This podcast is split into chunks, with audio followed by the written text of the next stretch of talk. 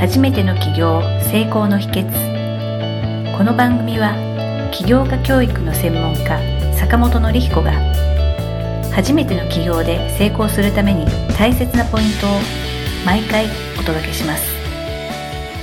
立志財団の森川です。坂本先生、よろしくお願いいたします。はい。よろしくお願いします。今日取り上げるトピックをご紹介いたします。11月の23日に沖縄タイムズさんの方でリリースされていた記事を紹介いたします。絶版県産本の復興計画、ジュンク堂那覇店さんの方で一冊からデジタル印刷をされるという内容の記事がありました。ジュンク堂書店那覇店さんの方で、県内出版15社で作られている沖縄出版協会に協力を呼びかけて、絶版となった県産本を復刊する計画を進めていらっしゃるという記事がありました。原版を制作する必要がないため、印刷コストが大幅に抑えられるデジタル印刷機を活用されるということで、こういったプロジェクトが今動いていらっしゃるというような記事がありましたので、取り上げました。こちらの記事についてですね、坂本先生の方にコメントですとかお話しいただければと思いますので、よろしくお願いいたします。はい。よろしくお願いします。すごい素晴らしい企画だなと思ってます。昔だとね、本って最低でも1000部単位とかっていう形じゃないと印刷できないとかっていう形だったんですけれども、まあデジタル印刷っていうのが非常に発達してきまして、一冊から普通の書籍の形で出版ができるということで、で、それで今回、純駆動書店さんと、まあこの沖縄出版協会さんが中心になって、この復刊するということですね。で、沖縄は結構土地柄、独自の出版社さんが結構多いっていうのが特色のようで、そういった独自の出版社さんが持ってる良い本というか、まあ歴史的にちゃんと価値のある本とかを残していきましょうということでね、今回こういう動きになってるということで、あの非常に素晴らしい動きだなっていうふうにしたね。坂本先生が書かれて、その時ってどういう感じっていうとあれなんですけども、命削って書いてるとか、魂削って書いてるとかっていう話よく伺うんですけれども、実際ご自身の本を書かれた時の感情というか、思い入れみたいなものって何？著者の方のお立場としてあったりされますか？私自身も、まあ、起業してちょうど10年ぐらい本を出したいと思いまして、自分のこれまでの起業家の育成の経験をちょっとまあ形に残したいと思って、まあ出版ね、させていただいて、で、企画書から作って、実際出版されるまで1年ぐらいかかったんですけれども、相当思い入れがあるというか、それまでの経験の中から出てきたものなので、やっぱこれがね、長く残ってほしいなと思いますし、長く人に読み継がれる本になってほしいなっていうのは思って書かせていただきましたね。読み継がれるってすごくいい言葉ですよね。ちなみに今、どれぐらい本の数として出てらっしゃるんですか？私の本は一応まあ1万1000部今出てるという形ですね。はい。ビジネス書で1万1000部っていうと、これだいぶ多いい数ですよね。そうですね。最近だと非常に多いみたいで、4釣りって言って、まあ、10版が4回かかってるんですけれども、一昔前だとね、10万部ぐらいビジネス書で売れるのも結構あったんです。まあ、今なかなか本が売れない時代なんで、その中で1万部売れてるっていうのは結構、あの、評価いただける数字なのかなっていうふうに思いますね。やっぱり売れる売れないで絶版になるか残っていくかっていうのが変わっていくと思うんですけれども、これから刊される本の中にも書かれた方がすごい思い入れを持って作られたものばっかりだと思いますし、当時はなかなか経済的には売れなかったけれども、そういう価値があるものがこれから復刊されるのってすごく意義あることだなっていうのはこの記事読んで私も思ったんですけれども、本はね、内容のいい本が必ずしも売れるとはまた限らないので、売れる本と、やっぱりその資料的な価値のある本っていうのはまた別だったりするので、で、売れる本っていうのは、やっぱりより大衆の人向けに分かりやすくってなるんですけど、よりその専門性の高い本とか、あと重要な情報なんだけど、ちょっとマニアックな情報とかは、やっぱなかなか本の冊数としては売れないので、やっぱ絶版になりやすいっていうのが基本的にあるんで、こういう今回の取り組みみたいな形で、そういうね、絶版になった昔の大事なんだけど、なかなか本としては売れにくい本が、一冊からでも世に残して出せるようになったっていうのは非常にいい流れなのかなって思いますよね。今、インターネットでいろいろこう電子書籍とかっていうのも出てきてるんですけれども、紙の本本ってすごく文化的に貢献度すごい高いなっていうのをすごく思うんですね。それが例えば歴史の資料となるようなものもそうですし、実用書とかビジネス書もそうだと思いますし、なんだったらノンフィクションものもそういう位置づけってあると思うんですけれども、紙に文字が印刷されてて、それが自分が会ったこともない人に場所とか時間を超えて自分の伝えたいメッセージをこう届けるっていうのが本ってすごい媒体だなっていうのをすごく思うんですね。だからこれが、一回は絶版になってしまったものが再度世に出るっていうのはこれ文化的にも非常に意義のあることなのかなっていうのをすごく感じるんですね。ビジネスとかっていう枠を超えて。そうですね。そういう意味でも本当に沖縄の文化をしっかり語り継いでいくというか残していくって意味で非常に意義のあるお仕事というか計画だなっていうふうに思いますよね。森本店長さんにこの件でお話聞く機会があった時におっしゃってたのが、純駆動書店さんが一人勝ちするような感じではなくて、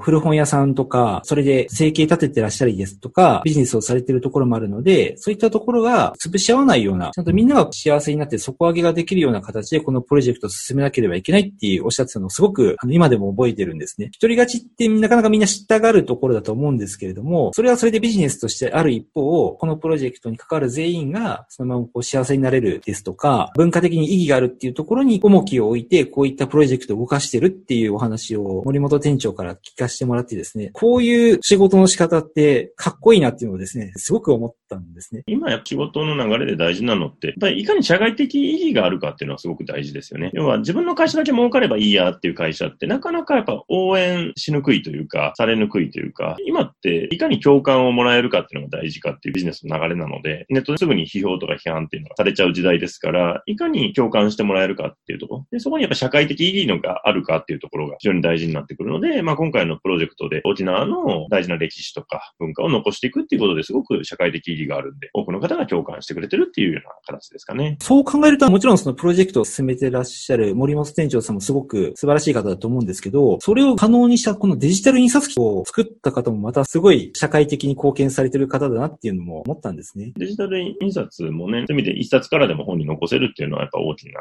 技術の進歩だなっていうのはありますよね。ありがとうございます。今回はですね、私たちもすごくお世話になっております、純駆動書店さんの方が、絶版研鑽本の復活計画をされているという記事がありましたので、え取り上げさせていただきました。今回の番組はいかがだったでしょうか？あなたの起業の気づきがあれば幸いです。なお、番組では坂本典彦への質問をお受けしております。坂本典彦公式サイトよりお問い合わせください。坂本典彦公式サイトで検索してください。では、また次回もお楽しみに。提供は世界中の一人一人が志を実現できる社会をつくる立志財団がお送りしました。